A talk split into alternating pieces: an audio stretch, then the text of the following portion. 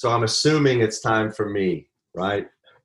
So let me just give you a, uh, a warm welcome from Mars, PA. My name is Will Cole, and uh, my wife's name is Erin, and we have three beautiful children Samuel, who's six, Catherine, who's three, and baby Oliver, who is six months, but is quickly outgrowing the both of our children. He's a tank. Look, we are um, in the North Hills of Pittsburgh planting New Horizon Church. I'm hoping through this work that God can help us bring new hope and purpose to every life. It's the vision of our church. That's what we feel like God has called us to do. And let me just say this it is an honor um, to partner with churches like Renaissance Church. And it is a privilege to be a friend of Rob and his family. Um, Rob and I have had opportunities to talk, and I tell you, there's no more soulful pastor I've ever met than my friend Rob. And so I just want to thank you guys so much this morning for giving me an opportunity to teach you from God's word, um, to give you just an opportunity to, to hear what God has done in my life and my heart as I've studied this passage. And so I'll tell you this moving forward there's no um, greater book in the Bible, I think, in my opinion, than the book of Exodus. And here's why, church, is because God demonstrates and displays himself as a savior.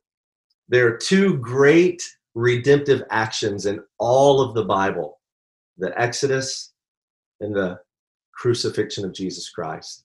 And I love the book of Exodus. And so let's just let, let me pray. I know we just prayed, but I just want to pray and ask God to be with us as we listen to his word this morning.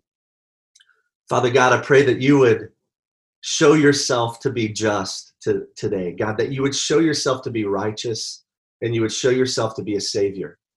So that every single one of us, God, would lift our eyes from the things that we might be looking to provide to provide meaning and purpose in life to you where we would find hope where we would find life and we would find purpose holy spirit teach us this morning. God open our hearts to hear and receive your word in jesus name. Amen. Amen. So hey just by show of hands let's see who's seen the movie frozen 2 let's see it. Where are you at? So I'll just tell you before I go on that if you haven't seen it and you want to see it, just like plug your ears because I'm going to dive deep into Frozen 2 this morning a little bit. So, um, like I said, I have three amazing kids and they love Disney. We haven't had cable in forever. And so we bought, we got Disney Plus when this COVID thing came out. And so once we got Disney, we were able to kind of jump into all these amazing Disney movies that have been produced that we haven't seen and one of those was Frozen 2. And I just got to admit, like being a follower of Jesus and kind of looking for redemption in all of culture, it's there in Frozen 2. It's amazing. And so let me just let you in a little bit on the plot of the movie. So, as you know, if you've seen the movie, Elsa begins to hear this voice that's calling to her from somewhere she doesn't know. And the more she begins to investigate this voice, it draws her into her purpose, the purpose for which she has her magic. And get this so as she goes into the land, this magical place, she finds that water holds memory. And so as she's starting to kind of investigate why she hears this voice and why this voice is calling to her, she comes across a bunch of memories of her family. She sees memories of her mom saving her dad she sees memories of children playing, but then she sees this tragic memory of her grandfather, King Runeard. So King Runeard established the kingdom of Arendelle. And in his building of the kingdom of Arendelle, he meets the Northaldron people. The Northaldron people were these natives to the land, and they had a mighty land, mighty river. And the king felt that it would be best to build a dam on the river to stop the water so that he can build his kingdom, Arendelle. And the Northaldron people find that the dam, in fact, isn't a gift to the land at all, but it's damaging the land. And when the Northaldron king approaches King King Runeard to tell him what he's found, King Runeard does something tragic. King Runeard kill, kills the leader of the Northaldron people. And Elsa, as she's listening in on the conversation that Runeard is having with one of the captains of his army, King Runeard says this. He says, The Northaldron people follow magic. He says, and magic makes people feel too powerful. It makes them feel enabled. He says it makes them feel like they can defy the rule of a king. And as Elsa listens in, she she says that's not true at all. She says, in fact, magic doesn't do that. She goes, it's your fear. She says it's fear that we cannot trust. And so, what Elsa begins to pick up on is that the king actually fears the Northaldron people. And out of his fear of them and fear of discovering that he's been using these people, he kills the king or the leader of the Northaldron people. And so here, here, here's my point, guys, is Elsa picks up on this very important truth that we need to understand as the people of God. And that is that fear of man cannot be trusted. That we cannot live our lives in fear of man. And as I study Exodus 1 8 through 22, I see that, so, that truth so clearly is that fear of man will lead us to do things we never imagined we would do. And so in chapter 1, verse 8 through 22, it's really the tale of two stories. It's the tale of two different lives. So, on one side of the story, we have this king that Moses introduces us to in verse 8. And here's what we know about this king is he doesn't remember Joseph. And that's important because Joseph is integral to the history of Israel and Egypt. See, Joseph was sold into slavery, if you remember, by his brothers. And upon going to Egypt, God blesses Joseph with favor and wisdom to interpret dreams. And soon Joseph finds himself as the second most powerful man in all of Egypt. Amazing, right? A slave to the second most powerful man in the land. And through his power and his influence, God does an amazing thing he actually lets Joseph and the king know that the, famine is coming and that if in that if Joseph would use wisdom to lead the nation, they could set aside food that would save not only Egypt, but the promised children of God. And so Joseph was like a, a hero in Egypt, a hero to Israel. And yet, here this king is who has no memory of Joseph's actions, has no memory of the people of Israel. And he begins to grow tireless of them. He begins to look at the people of Israel and their growth as a threat. He begins to think that Israel is becoming more prosperous and growing larger and more mighty than his kingdom. And so soon the king of Egypt finds his heart threatened by Israel. And as a result, the king of Pharaoh lets fear of man take root in his heart and begin to guide the way that he lives and to begin to guide the way he treats the people of Israel. In fact, because he feared Israel, he feared their growth. We see that in, in verse 9. He says, They are becoming too many and too mighty for us. And here's how we know that the king was motivated solely out of fear is because his number one fear was fear of war. You see that again in, in verse 10. He says, Let's deal shrewdly with them, lest they multiply and make war with us. See, the king was afraid that the people of Israel would form a coalition with his enemies and that they would actually rise up against Egypt and to take away their kingdom. And so, as we dig down deep into the heart of the king of Egypt, what we really find is he was afraid of losing power and losing control. That's really what motivated the heart of the king. And so, what does he do? When we live by fear of man, when we live in fear of losing power and control, what do we do? What does the king do? He lets that fear form a plan. And phase A of that plan was oppression. That's one of the very first moves the king makes. As we look in verse 11, he says, Let's deal shrewdly with them. And so they set taskmasters over the children of Israel to afflict them with heavy burdens. And so, phase A of Pharaoh's plan to rid Egypt of Israel was oppression. And that's what we see but phase A didn't work. In fact, we see in verse 12 that the more the king pressed on the nation of Israel, the more they multiplied. Because there's something at work behind the scenes that the king is unaware of. And so the king decides, let's move phase plan one to plan two. And fear of man begins to motivate him to commit murder.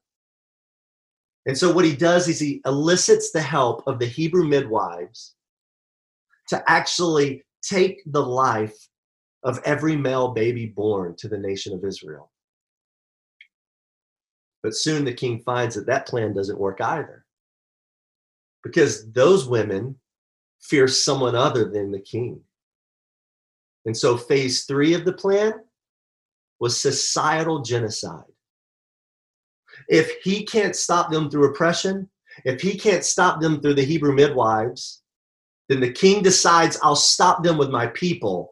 And so he enacts societal genocide where he gives permission to the nation of Egypt to throw every male baby born to the Hebrews into the Nile River.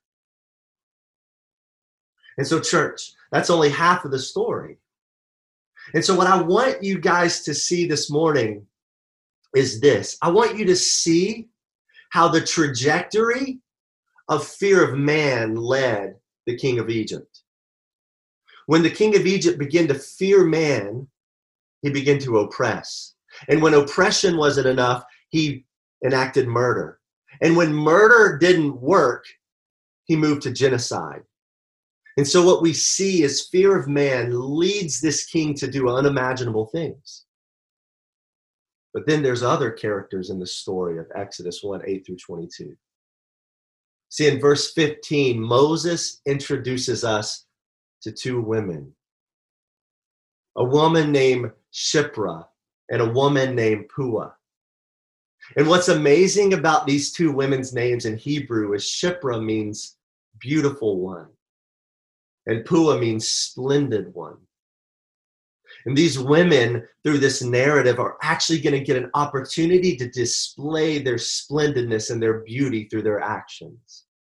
Because when Pharaoh calls these women into his quarters and tells them to take the life of every male baby born to, he, to the Hebrews, I love what it says in verse 17. But the Hebrew, the midwives feared God and did not do what the king commanded.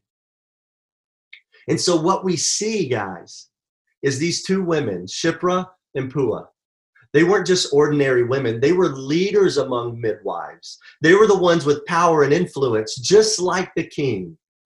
But what we're going to see is because they feared God, they would use their power and their influence to actually create flourishing in the land. Because they feared God, they disregarded the commands of the king.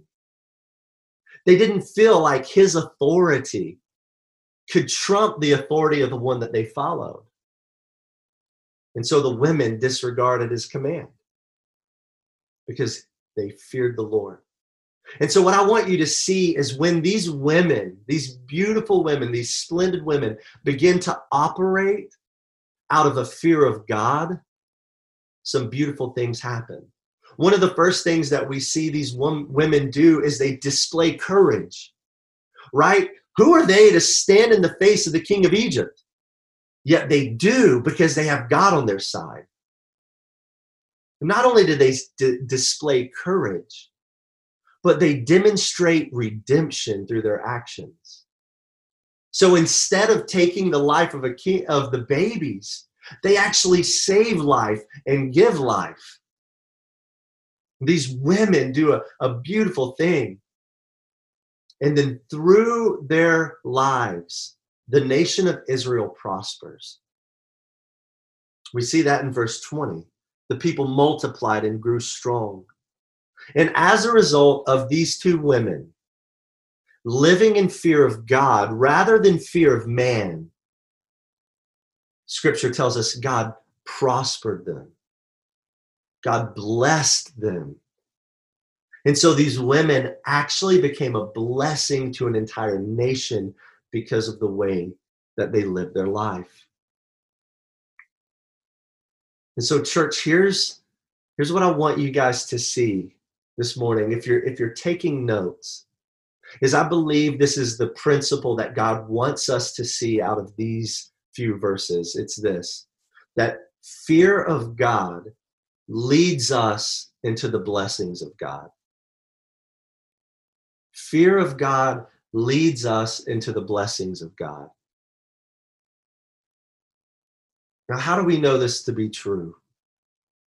Like, how can you and I know that if I live in fear of God, I'll actually be a blessing to others and receive blessings from God? How do we know that?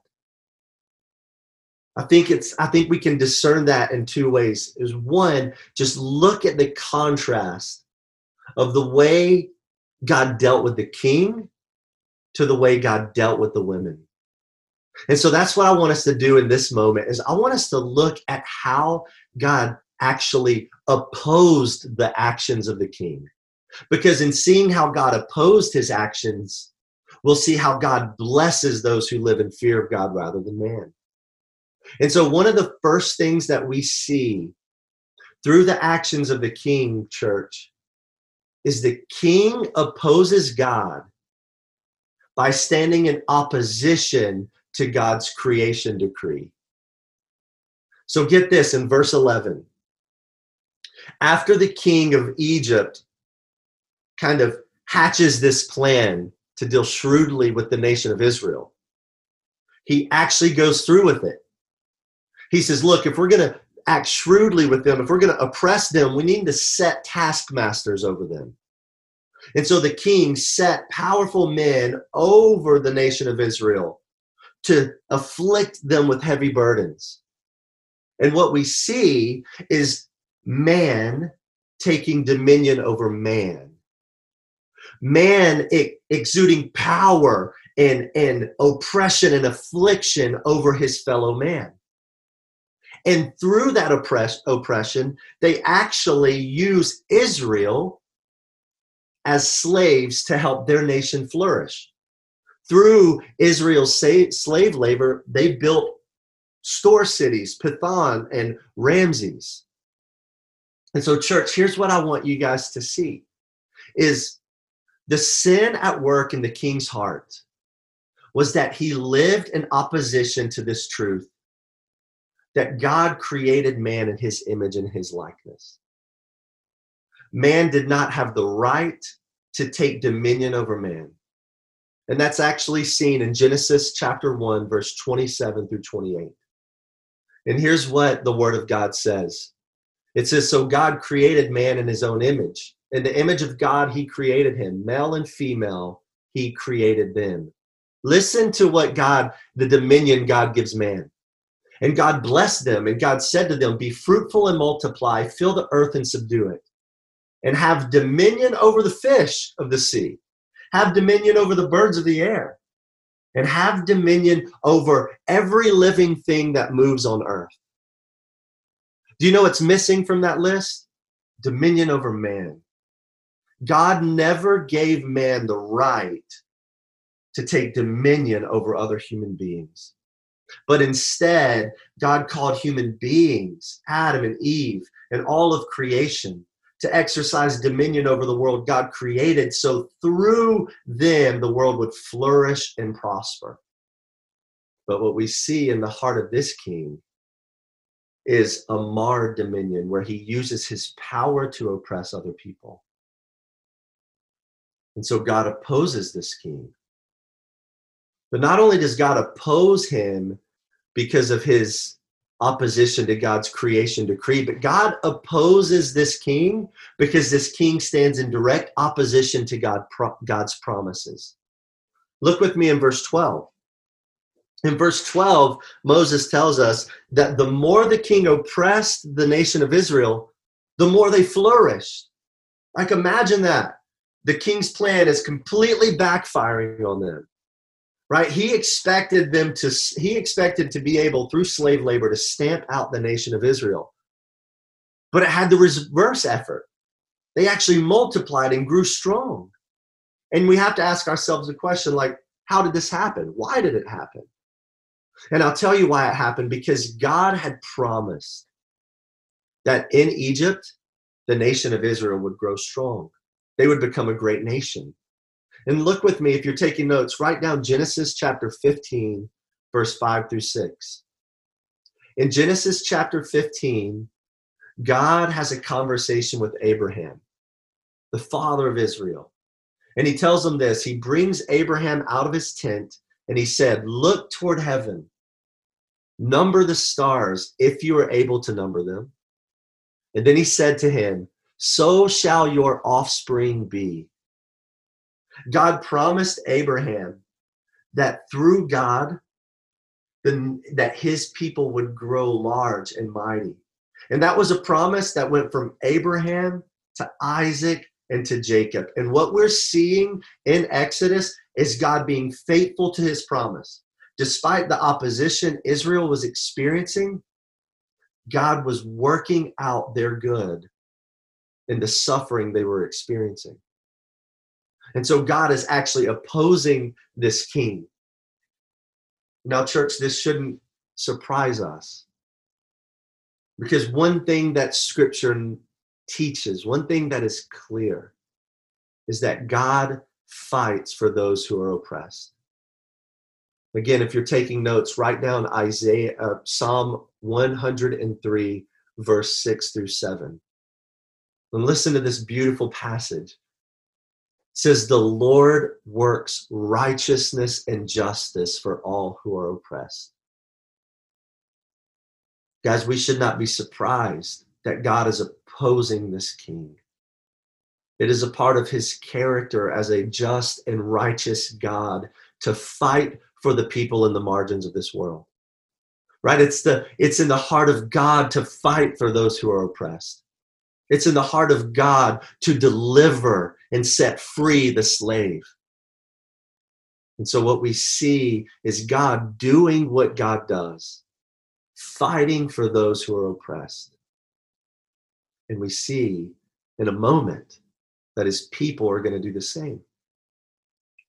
So, on one side, church, we see this king who is living in fear of man and God opposing his life.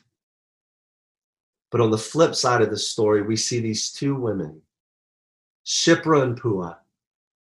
And these women are rewarded and blessed because they do not live in fear of man, but in fear of God. So look with me in verse 17. And this is what the text says it says, But the midwives feared God and did not do as the king of Egypt had commanded them but instead let the male children live. So, one of the first things, guys, I want you to see the difference between fear of man and fear of God is this. These women decided that they would honor God with their lives.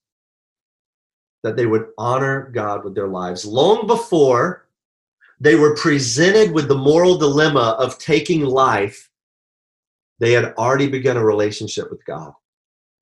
God had already begun to work his character and nature in their heart through their relationship with him. Long before they were presented with this dilemma to take the lives of babies, they had already decided that their lives would be characterized by honoring the one that they love and serve.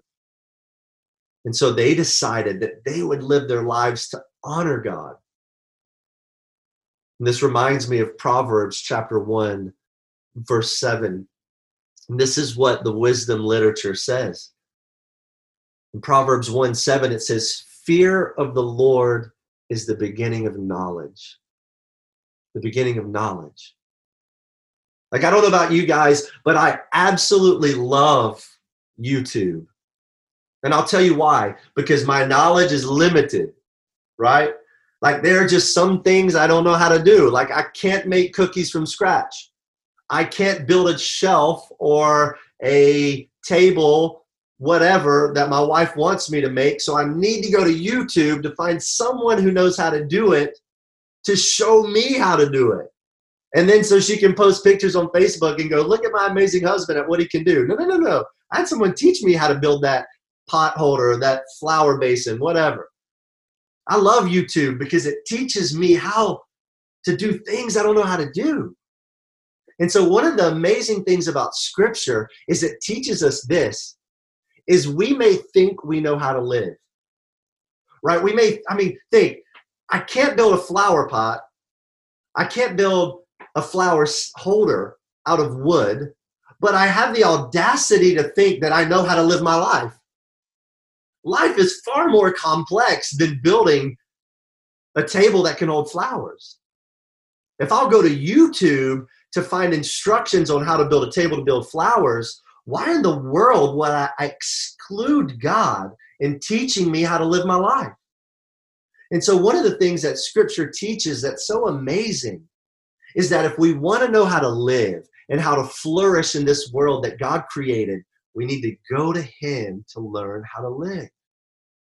And that's what Proverbs tells us is the beginning of knowing how to live actually starts with knowing God. That when we know God, He teaches us how to live, to honor Him and to honor others. And that's what we see playing out in these women's lives is they honor God with their life.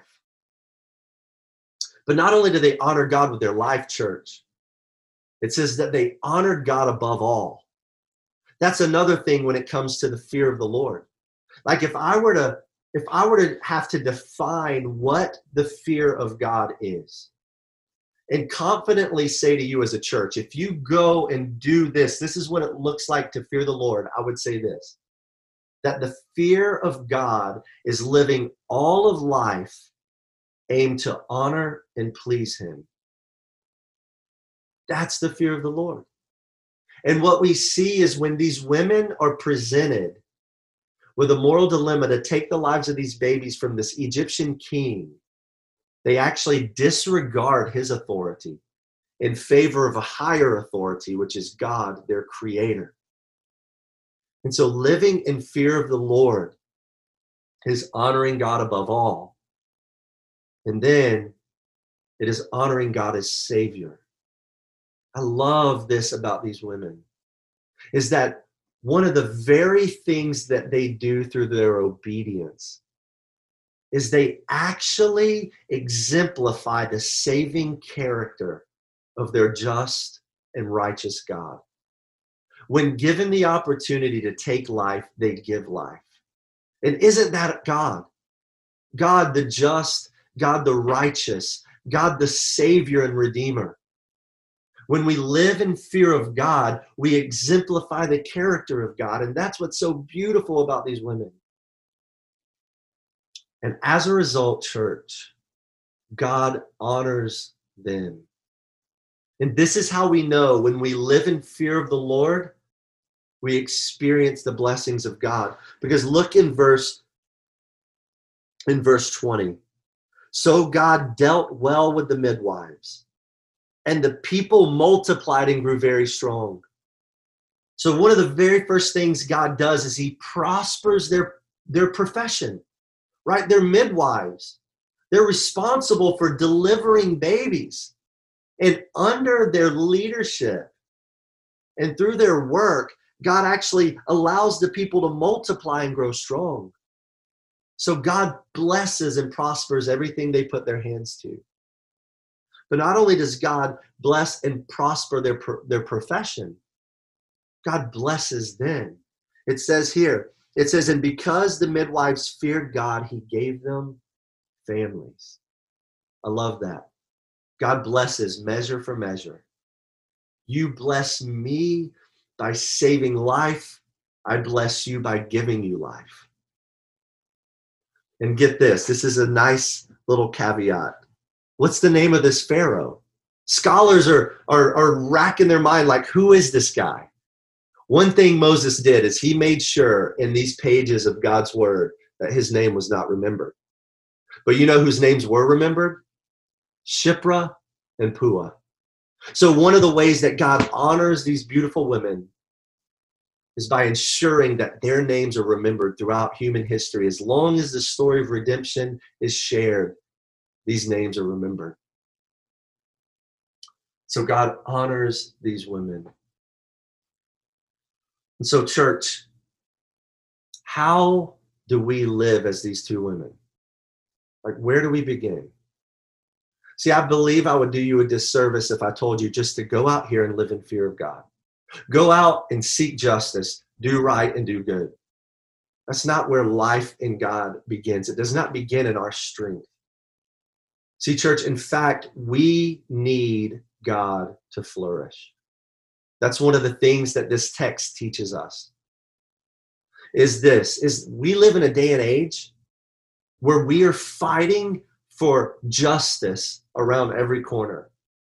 Right? Every day we hear fights for freedom. Every day we hear people standing up for the immigrant. Every day we hear people fighting for the inclusion and the blessing of the homeless. We we see people standing pro life, right? We see people fighting for the equality of race and gender. We people fight for justice.